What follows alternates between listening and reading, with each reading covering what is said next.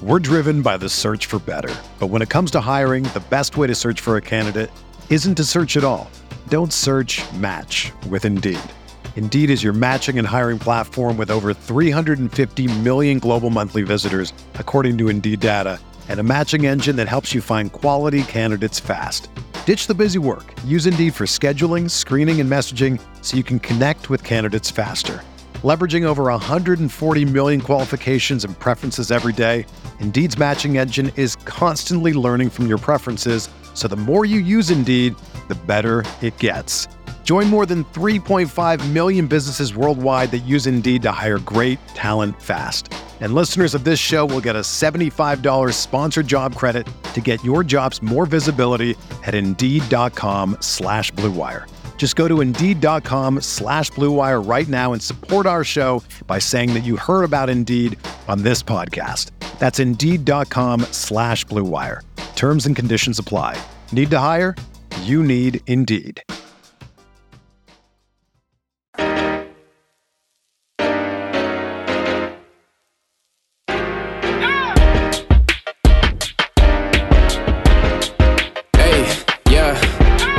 Feel like Kobe in the fourth quarter. This is the Dane Moore NBA podcast, brought to you by the Genesis Company. Coming at you Monday morning. It's March 27th. I give Kyle Tydgat crap for saying almost every time he's on the show that the most recent game we watched was the Wolves' biggest win of the season. But and I think Kyle said that after he came on Thursday after they beat Atlanta on Wednesday. That maybe was the biggest game of the season, but it for sure no longer is the case. The Wolves win in San Francisco on Sunday night against the Warriors, 99-96. Given the stakes, was the biggest game of the season. With the win, the Wolves slide into the seventh slot in the Western Conference with 7 games to go. They're half a game behind the Warriors for the 6, 1 game behind the Clippers for the 5. If you want to get real audacious, 1.5 games behind the Suns for the 4 seed.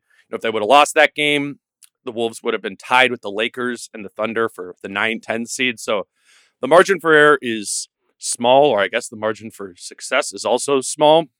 We're in the middle of it here. The Wolves took care of business on Sunday night. I'm joined by Wolves beat writer Chris Hine from the Star Tribune, bright and early in San Francisco, 7:30 in the morning. He's ready to go. I think you were at the scene of the crime last night, Chris. How are you doing this morning? Doing all right. Got a decent amount of sleep and about to head over to Sacramento after we are done recording here. Also want to note, today it's a very important day. It is Mariah Carey's birthday. Anniversary. Oh, okay. She calls them anniversaries. They are not birthdays. Okay. She celebrates the anniversary of her turning 12 every year.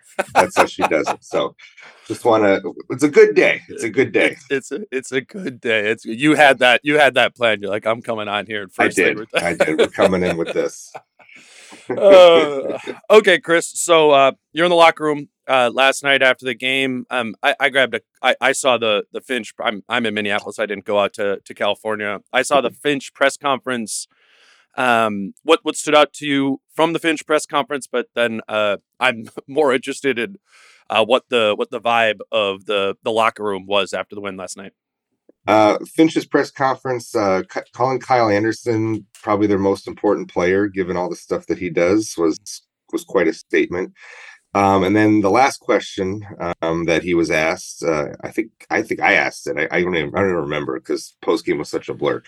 But I think I asked him a question about defense and playing defense with this 2 big lineup and what they've learned from early in the year with it versus later in the year. And his answer seemed to be that D'Angelo Russell isn't on the floor anymore. It was a good question, Chris. And Mike Conley is on the floor now. And so therefore that's another person they can put on the ball. One less person they have to hide. And let me cut you off. Let's play that clip. I did clip that. Go ahead. Yeah. Defensively, what did you maybe learn from earlier in the season about how this team needs to defend smaller lineups that you're maybe applying now at this stage in the season? Well, some of the lineups that we were playing with earlier in the season, we weren't able to get to the matchups we wanted because we had sometimes guys that we couldn't always put on the ball. Now we have a multitude of guys we can put on the ball, and when you can do that, you can now move guys around, and sometimes you know, you have to hide players, but we don't really have that anymore. And now we have guys, we can flip matchups around. We feel we can take advantage of matchups at times. And we have a multitude of guys who can guard, like high leverage players. One good question, Chris, because, I mean, that is what stood out at the end of the game, right? I mean, in the game overall, defensively, but particularly against a Golden State team in crunch time, like, you know, it's going to come down to your ability to be able to at least contest, right, that offense and live with the make or misses. And it feels now with this group, because as Finch says, they don't have to hide a player anywhere specifically. And yeah, I mean, I don't think that's Finch like totally ripping on D'Lo. That's just like, that was the truth of the D'Lo time. Yeah. Is they did that. And maybe you could say, oh, well, maybe Finch shouldn't have been hiding him in the first place. You should have just put him D'Lo on Steph Curry, whatever. Finch did not feel comfortable doing that with D'Angelo Russell. He now does feel comfortable putting Mike Conley on ball, which was in the second biggest defensive play of the game, that final possession when Conley turned and got in front of Jordan Poole to basically seal the game with the defensive play. I mean, that's the difference defensively. I think we're seeing it over this now, 17 games since Conley got here. This team can match up five ways across the board. Some complications with the two bigs now, but it's not... I think Finch's point is they don't have point of attack defensive issues anymore because they're not needing to necessarily hide one or two players. And it wasn't just D'Lo. I throw Jalen Noel in there too, right? That was right. Jalen Noel was not off the bench last night. He didn't play. Nickeil Alexander-Walker plays 16-29. Big ones. And big minutes from him, just chasing around Steph. And you know, I thought he was important for them last night and made that big save that led to the Kyle Anderson heave at the end of the shot clock there. Kyle Anderson, man. I mean, this is this team. Defensively is hinting at being special, at least at times, right? Again, that Kyle Anderson play we should focus on.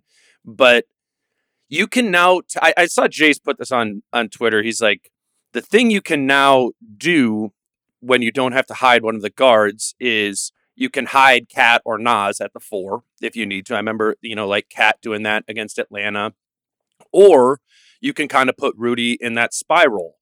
And that seems to be just changing so much for this team defensively in terms of the threat that they are. I mean, when this team is good defensively, like, it looks like they can be really good.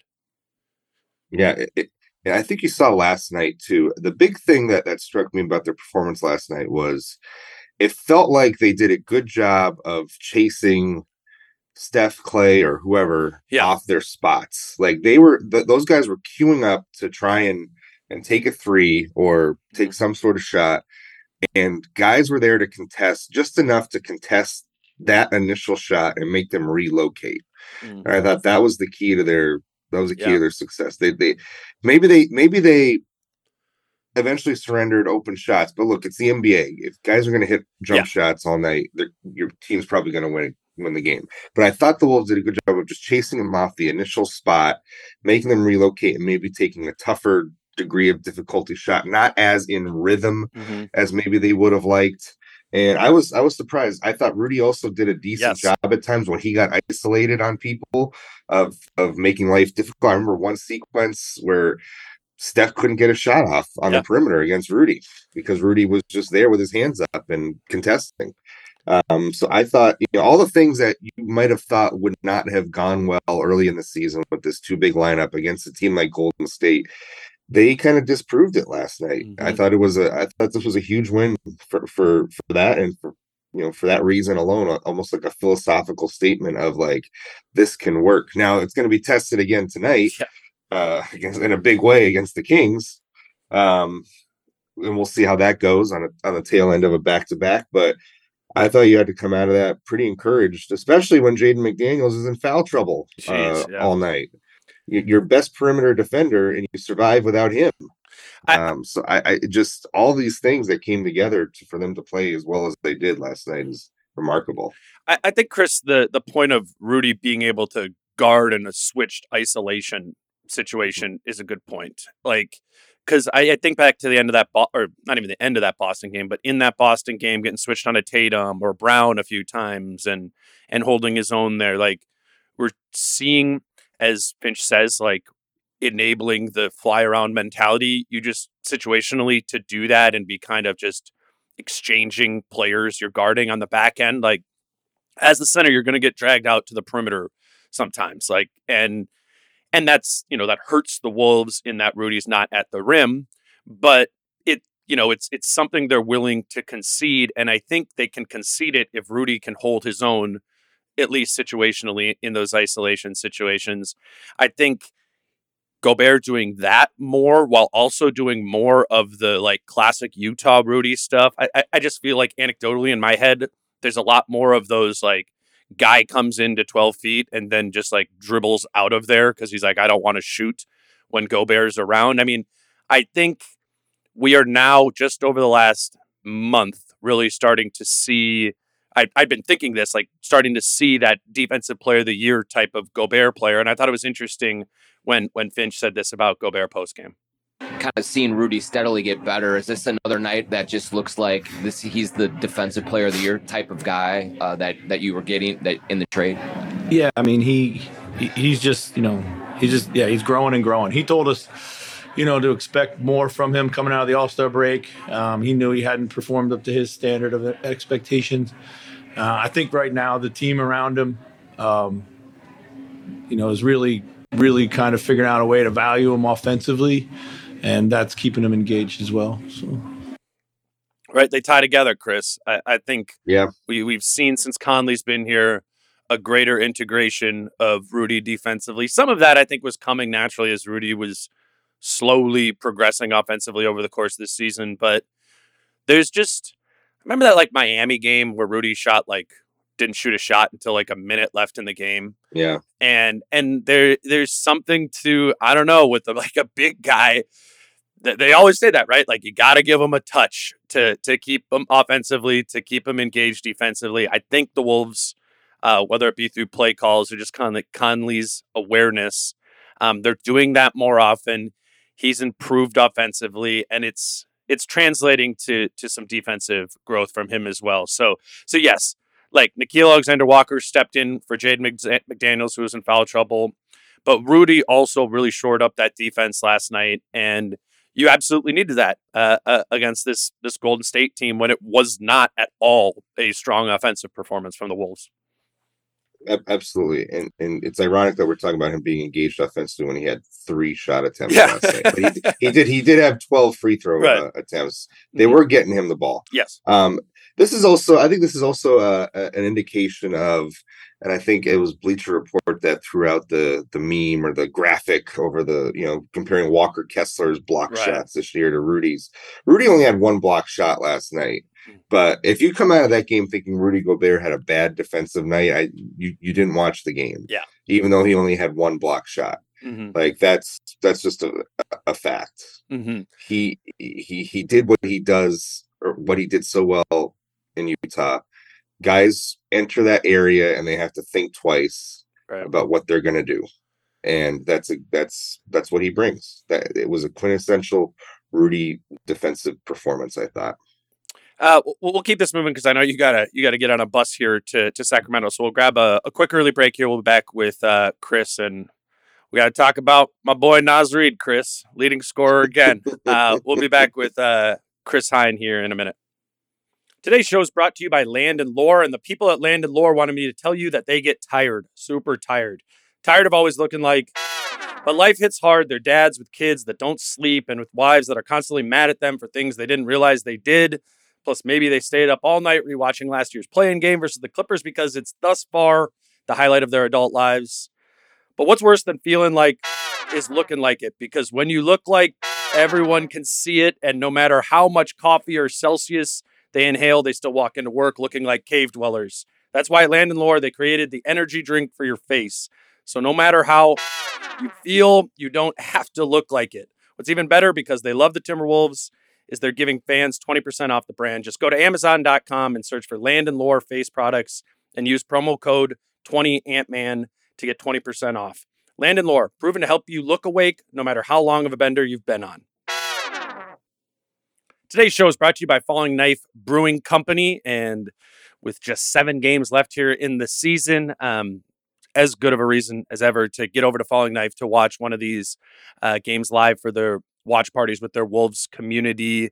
Got the Kings tonight against Sacramento. You can go over there to watch the game. Phoenix on Wednesday night, or if later this weekend, you're not going to Target Center to watch the Wolves against the Blazers. That could be a Sunday afternoon game to go check out at Falling Knife. I really recommend checking it out if you're looking for a place to watch a Wolves game with Wolves fans. Falling Knife is the spot.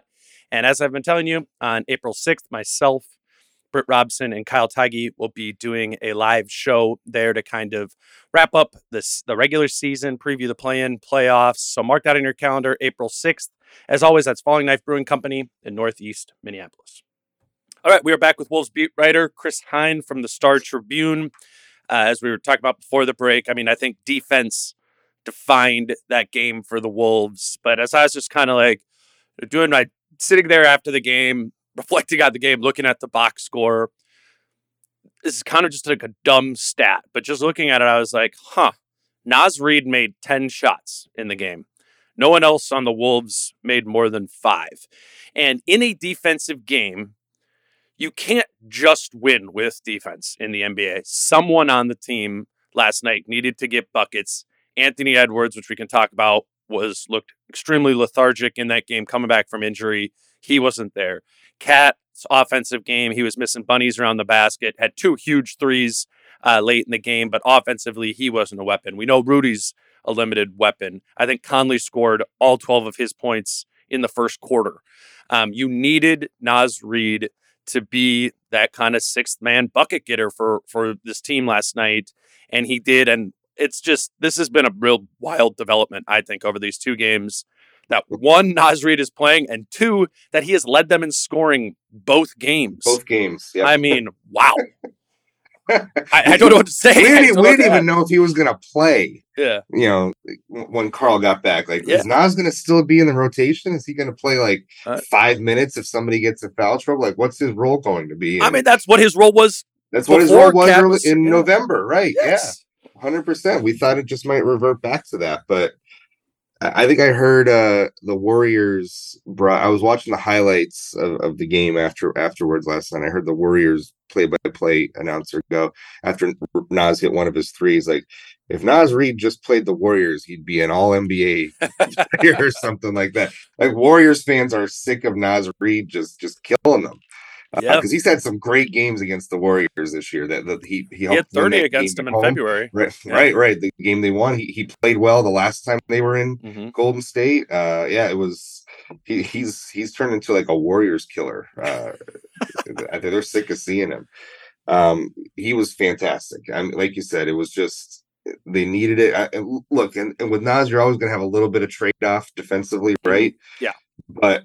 Man, did they need his buckets, especially some of those threes in the second half that he hit. In the fourth quarter, he was the only one scoring for them. They had some long scoring droughts last night. Yeah, I think from the second and third quarter, kind of overlapped there, 8 minutes or so. Yep, without a bucket. Fourth quarter, they kind of started off slow as well, and Naz brought them back to life on offense. And I tweeted, and I think a lot of people were like, how can you take Naz off the floor late in the game? They did, and it worked out because Carl ended up hitting those 2 threes. But man, I thought there was no way you could take him off because he was the only guy scoring for you last night. I know. Yeah, you asked Finch about that after the game. Really, do you think about going with Naz? And it's you could see in Finch's face, just like the Atlanta game was yes, but it kind of worked out perfectly in both games in that, Naz carried him there. He, then last night, right, he, missed 1 or 2 threes, and then Finch pulled him and put Cat in to close the game. And for the second game in a row, Cat closed it with his offensive game there. So it's thus far really, translated pretty seamlessly, the rotation, which is, again, just 2 games, but it hasn't really been bumpy at all. I was looking it up last night. So you had 18 minutes of Gobert and Towns. They lose those minutes by 3 points. You had 13 minutes of Towns and Reed. They won those by 12. And then Gobert and Reed, 8 minutes. They lost those by 4. And then 9 minutes of just one center is just Gobert. So they're really kind of cycling that together. It's basically, if you go for the two games, it's about the same thing. I mean, the pairing they play the most is Gobert and Towns, followed by Towns and Reed. And then they kind of find spot minutes here and there as they're transitioning where Gobert and Reed play together. I mean, all of those lineups are positive through these two games. If you combine the two, I mean, it's working thus far. And I was thinking about it. I'm like, okay, what we know about Naz, though, too, is he's volatile, right? I'm curious in that, which is just going to naturally happen.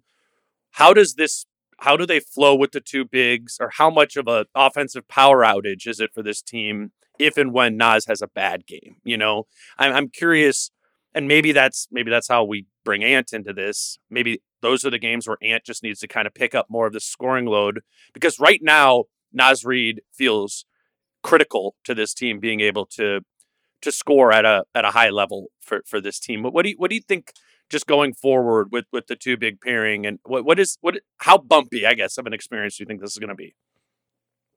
Well, I wonder how much if Naz, like you said, is volatile. Let's say he has a down night. Mm-hmm. How much do those minutes that you just broke down flip a little bit? Does Finch pull Naz a little earlier? Do they go more with one big in those situations? You know, does, for instance, if Naz doesn't have it going one night, is that a night that Jaden has it going? Sure. Or is that a night that, like you said, Ant or maybe Torian Prince has a little more of a scoring pop that particular night? So it's who's going to fill that gap, who's going to have it going that night. Probably also dictates what kind of lineups are going to be playing that night. So I do wonder if Naz isn't playing as well as he is, does he play 21 minutes? Mm-hmm. Or is it more like 12 to 13 minutes or something like that? So I'd be interested to see if Naz starts off, 1 for 4, 1 for 5 on a given night, does the rotation change at all? So, or does Finch stick with it? And like he did against Atlanta, and in the fourth quarter, it paid off dividends when Naz was on the floor with Rudy late in that game. So we'll see. I think I'm just curious to see when Naz has a bad night, does Finch stick with it, or does he have a quicker trigger than he might otherwise have had? And maybe like at some point, I haven't looked exactly at what Towns' rotation. I knew he subbed out after the first 5 minutes of the game. So it seemed like it was that similar, like 5 minutes on at a time sort of pattern. Maybe that got extended a little bit in the second half. I wasn't looking at it closely, but I wonder if once Towns can get back to playing, 10 minutes at a time stretches, maybe the need for Naz is a little bit like to, I guess, not just Naz, but to make the rotation of all three double big pairings work.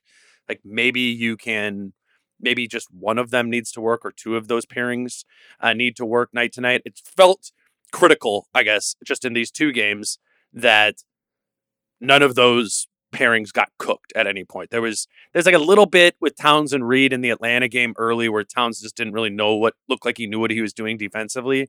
But for the most part, it's looked competent whenever there's been the two, whatever the pairing of the bigs are. And maybe once Towns is back closer to full throttle, Finch has a little bit more liberty to, manipulate the rotation in a different way. And like we're saying, there's other players who can provide, like, all the offense of the Wolves does not come from the 7 foot tall guys. That doesn't need to be the case. Anthony Edwards is going to deliver more going forward. I'm curious what, like, up close and in person, what Ant looked like to you again from afar on television. He looked really lethargic to me, which almost signaled that it was the illness slowing him down last night more than the ankle injury. And do you agree with that? Am I off? Am I off base? That's just I was saying from afar. No, he did not look 100%. Finch said as much afterward, and basically said he was just dead tired. In chasing the Warriors around the perimeter for as long as he did, it also is going to cause you to experience maybe a little more fatigue than you might otherwise have. We did not ask him if he felt tired because of the illness or more because of his ankle. So we did not have clarity on that. But his exact quote was twice he kind of said this. He goes, tired, out of shape, no legs, but we got the win, man, so I'm cool. And then later on, he goes, I asked him about, like, you know, he's running around on defense contributing to that. He's like, yeah, man, I'm super tired. Jordan Poole, Thompson, Curry, DiVincenzo, I'm running all day, super exhausted. But we came out victorious, so that's pretty cool. He's just shameless. Cool. He's just shamelessly honest. I mean... Right. Whatever. I mean, one way or the other, that's gotta whether that's getting healthier, I mean, they're just going to need more from Ant.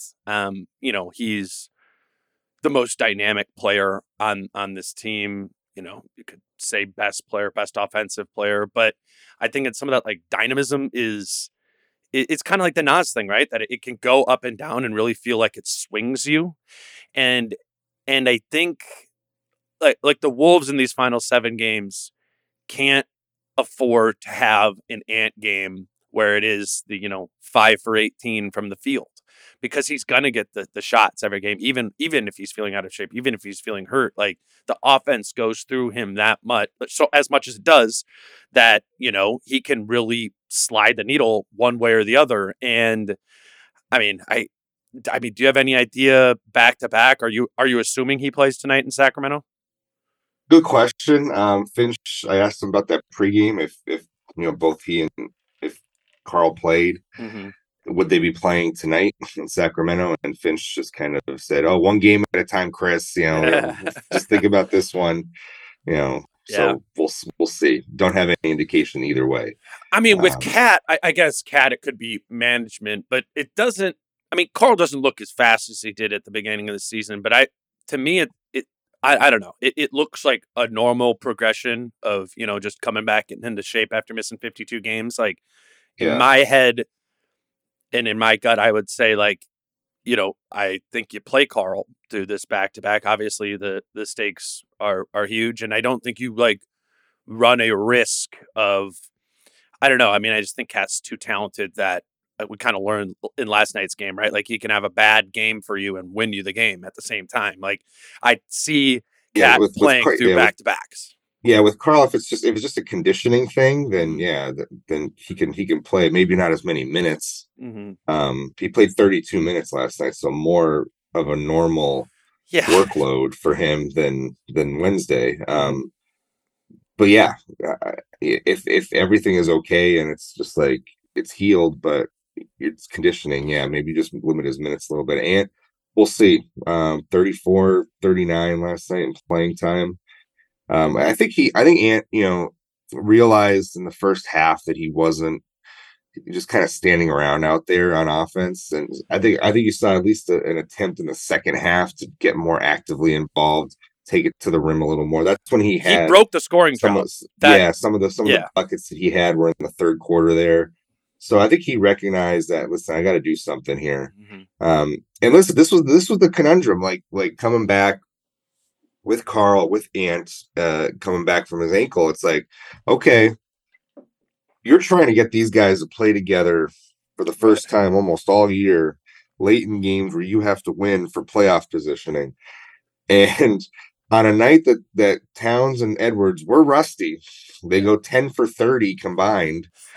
They still get a win. Like, that was what we were wondering about this whole time, was like, can they still win while trying to get these guys, especially Carl, back up to speed with 8 games left in the season? And they did it last night. Like, that was huge for a number of reasons. Like, not only did it just give those guys another game of getting back into form, but they won, and they didn't have to sacrifice, quote unquote, a win in order to do that. They still managed to win a game while trying to get these guys back up to 100%.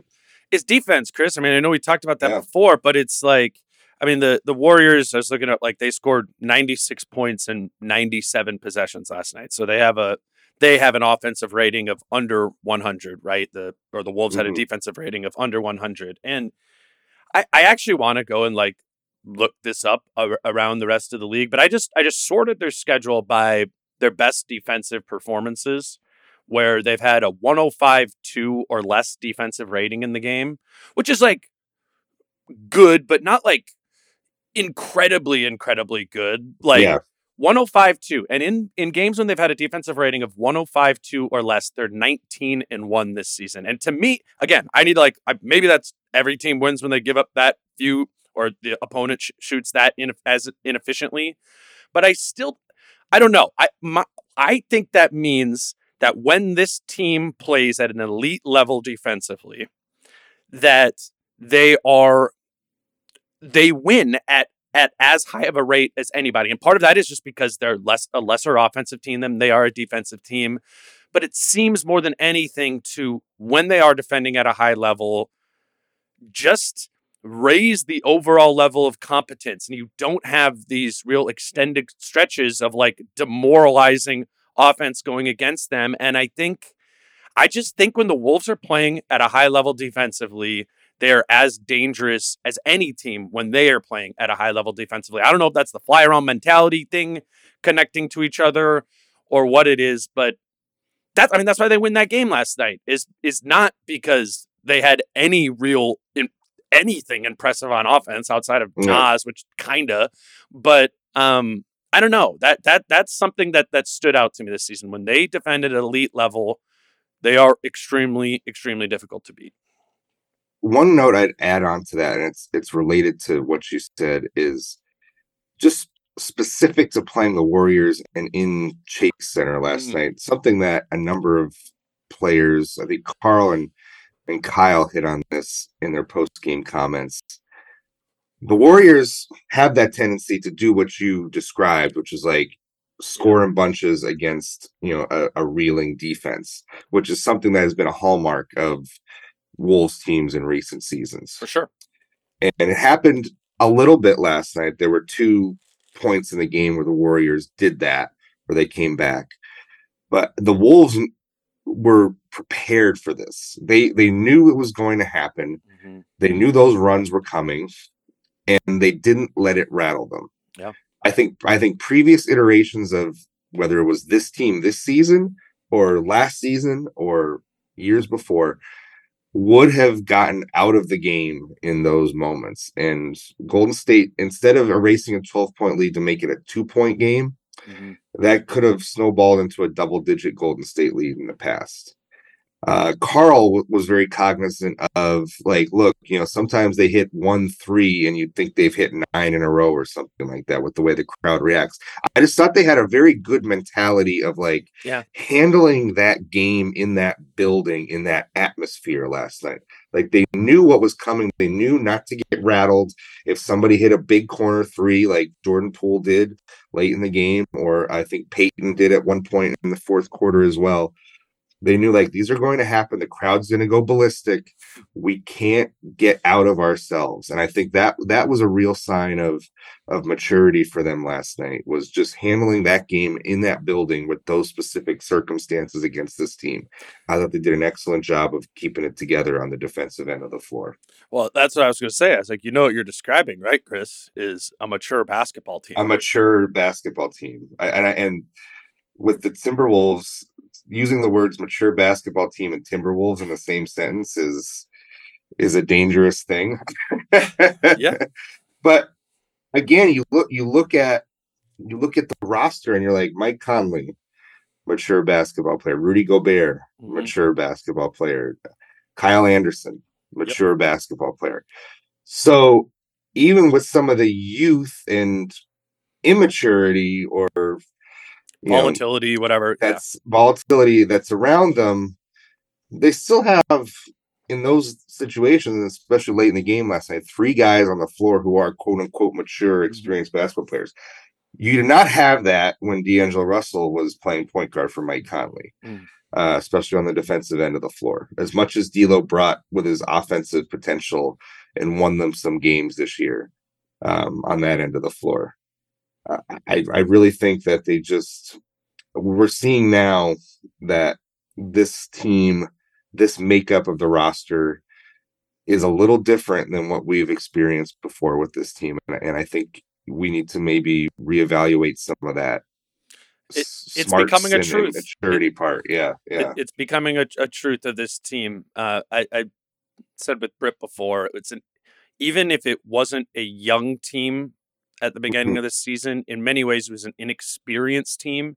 And I would even put Rudy into the inexperienced because he was being asked to do things he didn't have experience in because he just did the same thing for 9 years in Utah. I think this team feels more experienced, whether that, because even some of the younger guys are getting more experience over the course of the season. I think that's why we're seeing a little bit more consistency from a Naz Reid or, players like that who are quote unquote young. Chris, we'll grab one more break here.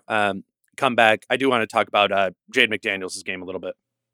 Today's show is brought to you by the Game Time app, and Game Time is the fast and easy way to buy tickets for all the sports, music, comedy, and theater near you. I feel like I'm stressed every time I'm wanting to buy tickets to a Twins game or a concert in town, and I'm stressed because I don't know if I'm getting a good deal or not. And with the Game Time app, I feel confident, even if it's last minute, that I've purchased my tickets at a fair rate, and that's because of their best price guarantee. So if you're looking for tickets to one of these final Wolves home games, check out the Game Time app. You'll get images of your seats when you buy, so you know what to expect when you arrive. You can buy tickets in a matter of seconds, 2 taps, and you're good. And tickets are sent directly to your phone, so no need to dig through your emails. So snag tickets without stress with the Game Time app. Download the Game Time app, create an account, and use code DANEMORE for $20 off your first purchase. Terms apply. Again, create an account and use the code DANEMORE, all one word, for $20 off. Download Game Time today. Last-minute tickets, lowest price, guaranteed. We're driven by the search for better. But when it comes to hiring, the best way to search for a candidate isn't to search at all. Don't search, match with Indeed. Indeed is your matching and hiring platform with over 350 million global monthly visitors, according to Indeed data, and a matching engine that helps you find quality candidates fast. Ditch the busy work. Use Indeed for scheduling, screening, and messaging so you can connect with candidates faster. Leveraging over 140 million qualifications and preferences every day, Indeed's matching engine is constantly learning from your preferences. So the more you use Indeed, the better it gets. Join more than 3.5 million businesses worldwide that use Indeed to hire great talent fast. And listeners of this show will get a $75 sponsored job credit to get your jobs more visibility at Indeed.com/Blue Wire.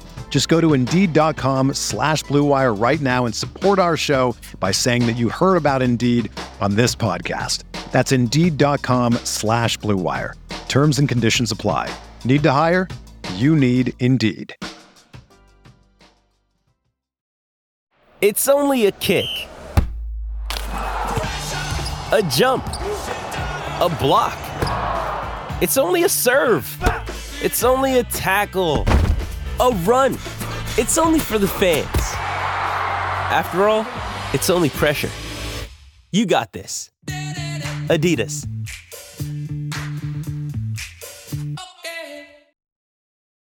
All right, Chris, back for one final segment here.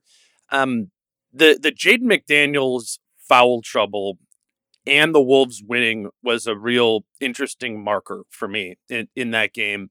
Jaden has been, his effectiveness night to night has been so predicated on rhythm. He really falls out of rhythm when he gets into foul trouble early in games, rarely is able to kind of, reestablish himself after he's, playing with foul trouble and had to sit on the bench for so long. That game was as egregious of a foul trouble game from him as anyone. What did he finish with? Like 10, he didn't even play 10 minutes in the game. 9 minutes. Yeah. 9 minutes and 54 seconds, all because of foul trouble in that one. And I thought it was interesting that it feels like this team can make it work without Jaden a little bit more. We talked about Nickeil Alexander-Walker. I thought he stepped in. That's kind of seeming like his role with this team right now, kind of the extra bench wing you play if and when a Jaden or a Taurean Prince or Kyle Anderson gets in foul trouble. That was the added player into the rotation. But I thought Kyle Anderson now also fits into that as McDaniel's plug. if and when he gets in foul trouble, because Anderson's now playing the three a lot more, you know? And I think it was when Anderson made that huge steal with, you know, whatever that was, 15 seconds left to go in the game. I'm pretty sure Jaden was not on the floor at that time. And yeah, it was Gobert. Yeah, it was the starters, but Anderson instead of McDaniels. And so I guess what I'm saying is it feels like this team has more ways to replace Jaden McDaniels at this juncture than they did before, which is really important because Jaden has just become a critical player to this team defensively. But it's just encouraging to see that they have a couple other options that they can go to, again, without needing to hide players. And you know, the D'Lo thing we were talking about before, the Jalen Noel, Bryn Forbes, those were the players who were coming in, Austin Rivers for Jaden McDaniels earlier in the season. Now it's Kyle Anderson. That makes a big difference. It doesn't. I wonder if and I'll ask Finch this later today, if that ability to replace Jaden also maybe they try to lessen the burden on him defensively. Yeah. Where it's like maybe he doesn't have to guard the best player every possession. Maybe they can switch it up a little bit. Have him off ball a little bit. He's good at that too. That's what Mike Conley said initially when he came over here. He's like, look, I can handle some on-ball responsibilities and give Jaden a little bit of a break. Yeah. So I do wonder if last night was maybe a turning point where it's like, look, we got to at least keep Jaden on the floor, even if he's not guarding the best player every single minute he's out there. We got to have him available, and also because his offensive game has been blossoming so well recently. Right, and for that, more than defense, but like, yes, Jaden has been great offensively, like off the dribble the past month. Plus, he's like shooting 39% from three this year. Like, that's really important offensively, just to effectively, you know, space the floor to the corners. Like, they need Jaden on the floor for offense too. So 100%, and so I wonder if that's going to cause them to rethink things. As it pertains to, you know, it's not like we'll see how much he's sharing the floor with Kyle moving forward here, since Kyle was coming off the bench last night with everybody healthy. And Kyle was kind of the Jaden replacement right away when Jaden got in foul trouble. And so we'll see how much of that they share, or just Conley taking over. Like if it's a guard who's the best player, De'Aaron Fox, like tonight, for instance, right? Does Mike Conley handle De'Aaron Fox a little more often, and Jaden doesn't have to as much? I actually don't hate that at all. Even just as like maybe the defense you come out with to start the game, like then you have McDaniels like chasing Kevin Huerter or whatever, you know, like I like Jaden like running around dodging screens, trying to contest threes on the perimeter. I mean, yes, he can bring that rim protection too, but I think it's a really good point, is that maybe it doesn't need to be 100 times out of 100, Jaden is guarding the opposing team's best player, right? Or the biggest creator on the team. That if you can split that up a little bit more with Conley in the starting lineup, or in mixed lineups with Anderson on the floor or Alexander Walker, like, yeah, I'd actually almost be surprised if we don't see more of that in these final 7 games. Yeah, yeah. And I will say 2 of his fouls were offensive fouls last night too. They were not defensive fouls. So, you know, the defense wasn't necessarily the issue with him getting into foul trouble. It was also 2 offensive fouls. Yeah. So it's not like they were all on the defensive end before. That was the problem. And you saw the frustration, you know, a little bit of what he was known for when he was at Washington. You know, last night, the slamming the ball, and he was pissed. Getting a technical in the fourth quarter of a close game was not a good look. But to his credit, he stayed in it. You know, stayed somewhat mentally in the game. Came back in for the last couple possessions. I think played decent defense on one of them. The one play that ended up, I think they threw it out of bounds or whatever. It was. He was on Curry. He was on Curry that possession. He stayed in enough to make one of the 2 free throws and make it a 3-point game when he went to the foul line. So, you know, credit to him for staying engaged and not just completely checking out, and recognizing that even if it was just for a couple possessions, that team still needed him to do some things late in that game last night. Overall, Chris, the 2 leading foulers in the NBA this season are playing against each other tonight. Domantas Sabonis has 257 fouls, and Jaden McDaniels has 252. They've both played in exactly 72 games, though Sabonis has played some extra minutes.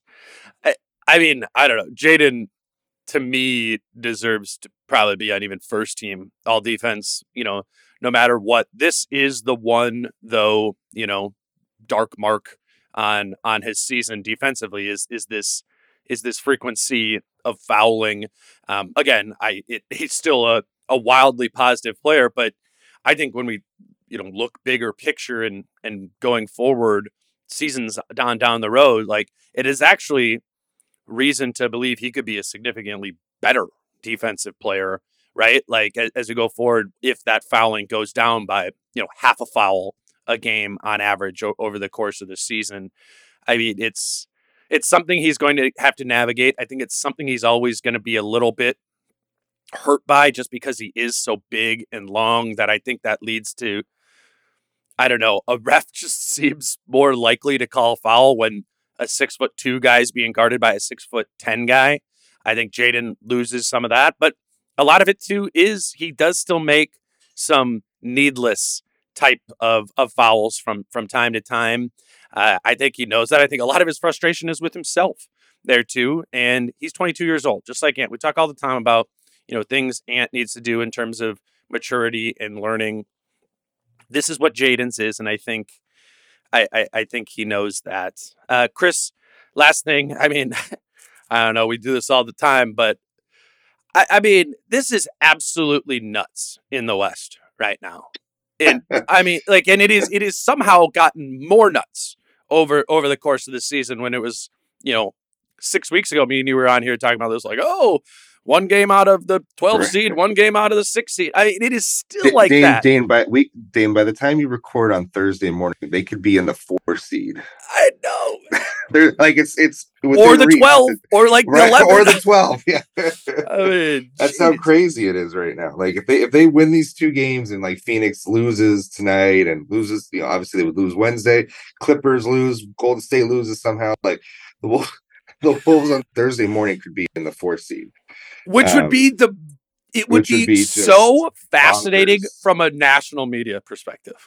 Like, if somehow, and I don't think the Wolves will actually end up. I don't think that'll happen, but it is real. Yeah. It is a very real possibility. Like, yeah, they almost control their own destiny in that they play Phoenix again on Wednesday night. Like, it is not crazy to say that the Wolves could be hosting a playoff series in 2-3 weeks, whatever that is from now. And I mean, how do you react to that if you are a person who has been condemning this whole two bigs thing, which, like, you know, to be fair, like, hand raised, I've done that this year as well. But I mean, it is going to be a bizarre thing for people to square if the Wolves are, come playoff time, in the 4, even the 5 seed, and they've done so with Cat having missed 52 games, with Ant having missed some time, with Rudy having missed time in different spots over the year, Anderson Prince. Like, this team has been very injured this year. They've had to completely change or, like, learn a new style of play, and to still be able to get to the 4 or 5 seed. I know when at the beginning of the season, when I think I said 4 or 5 seed for predicting where they would finish in the West. Granted, I thought that would be at like 49 wins, but they might, in a way, just actually meet the expectations of the season when the season is all said and done. And that is a wild, wild thing, because the narrative around this team has not been that whatsoever all season. You look around the West, I think a lot of fan bases feel the same way about their particular team, except if you're like Oklahoma City or Utah or teams like that. But that's it. I do think it is as good as it sounds for them to get to the 4 or 5 slot. I think the slot that you want to try to thread that needle is the 6 slot. Mm-hmm. I think you want to get Sacramento in a first round series if you're them. I don't think you want to face the Kevin Durant Suns in a first round series if you can help it, which is based on the standings where those two teams are likely to finish. Mm-hmm. So if you can kind of thread the needle to finish in the 6th seed and get Sacramento, Right. Number one, my Delta airline miles account will appreciate that, trying Me to fly too. From Minnesota to Sacramento during a playoff series. And I just think you would have a greater shot of winning a playoff series against an unproven Kings team than you would against Chris Paul and Kevin Durant. So that's just my... Yeah, now watch the Wolves lose by 30 tonight and... Right. That's exactly what I remember before that game where they lost to Denver by like 40. I went on the DNVR show out there, and I was like, I think Denver is the best matchup for the Wolves in the West. And then they were all giving me shit, the day after that. I mean, but no, I in all seriousness, I'm with that too. I think Sacramento is, particularly with Ja Morant back for Memphis. I do think Sacramento is the team you want, which again isn't like a massive indictment of the Kings. It's just you're choosing between all hard options, particularly if you throw Phoenix into the mix there as well with KD. I mean, they might be the favorites to come out of the West when the playoff bracket gets eventually set. So I'm with that 100%. We'll get to take a look at that tonight against Sacramento. Get to Sacramento safely, Chris. I really do appreciate you waking up early and making this happen. By the way, I don't think we've ever discussed this in honor of Mariah's anniversary today. What is your favorite Mariah song and why? I've told you my least favorite Mariah song is "All I Want for Christmas." Boo. I just can't. I can't. But we didn't ask that. We were asking your favorite Mariah song. We're gonna be nice to her today. What do you got? Don't be Googling Mariah Carey songs right now. No, I'm thinking. Without You. Without You. Interesting choice. I'm also scrambling for songs. I'm thinking of ones off the top of my head. Some people say Fantasy or Always Be My Baby. Those are two of the We Belong Together. Maybe you went through a tough breakup when you were 14 and We Belong Together helped you get through it. Yeah. Can I do like an hour of Mariah listening before next week and then come back and give you an answer? Go stream and give me your top five. My biggest Mariah take, which isn't that I dislike Mariah, I can't stand "All I Want for Christmas." I don't know. That's probably just something from childhood. I don't know. It's fine. I think it says more about you than it does that song. So. That's probably true. Well, happy birthday anniversary to Mariah Carey, and the biggest Mariah Carey stan that I know, Chris Hine. Again, Chris, thanks for doing it. You guys can go read Chris's Gamer up at the Star Tribune with quotes from the locker room. Think Rudy. I mean, that we didn't get to with any of the clips here. I thought Rudy, Kat, and Ant all talked. I think you are seeing Rudy in particular feeling confident about this team, and that not just last night, but in the way he's been talking about this team of late. I think there's real confidence in this group, particularly with some of the players who have been out or struggled at times over the course of the season. So, as always, make sure you're following Chris, reading his stories over at the Star Tribune. And Chris, I will see you later this week when you're back in town. Sounds good. Until then, he's Chris. Follow him on Twitter at Christopher Hine. I'm Dane at Dane Moore MBA. I'm going to try and figure out the schedule and do something tomorrow after that Kings game as well. Maybe that'll be Kyle with me, but we'll keep going with this, tracking this team game to game. Until then, he's Chris. I'm Dane. Peace out. How I'm feeling, man, I hope it never stop, yeah. Green and hot so you can find me in the crowd, yeah, yeah. Don't let standards ever bring you down, yeah. Hope you dancing like nobody else around, yeah. Without the ones like you, who work tirelessly to keep things running, everything would suddenly stop. Hospitals, factories, schools, and power plants, they all depend on you. No matter the weather, emergency, or time of day, you're the ones who get it done.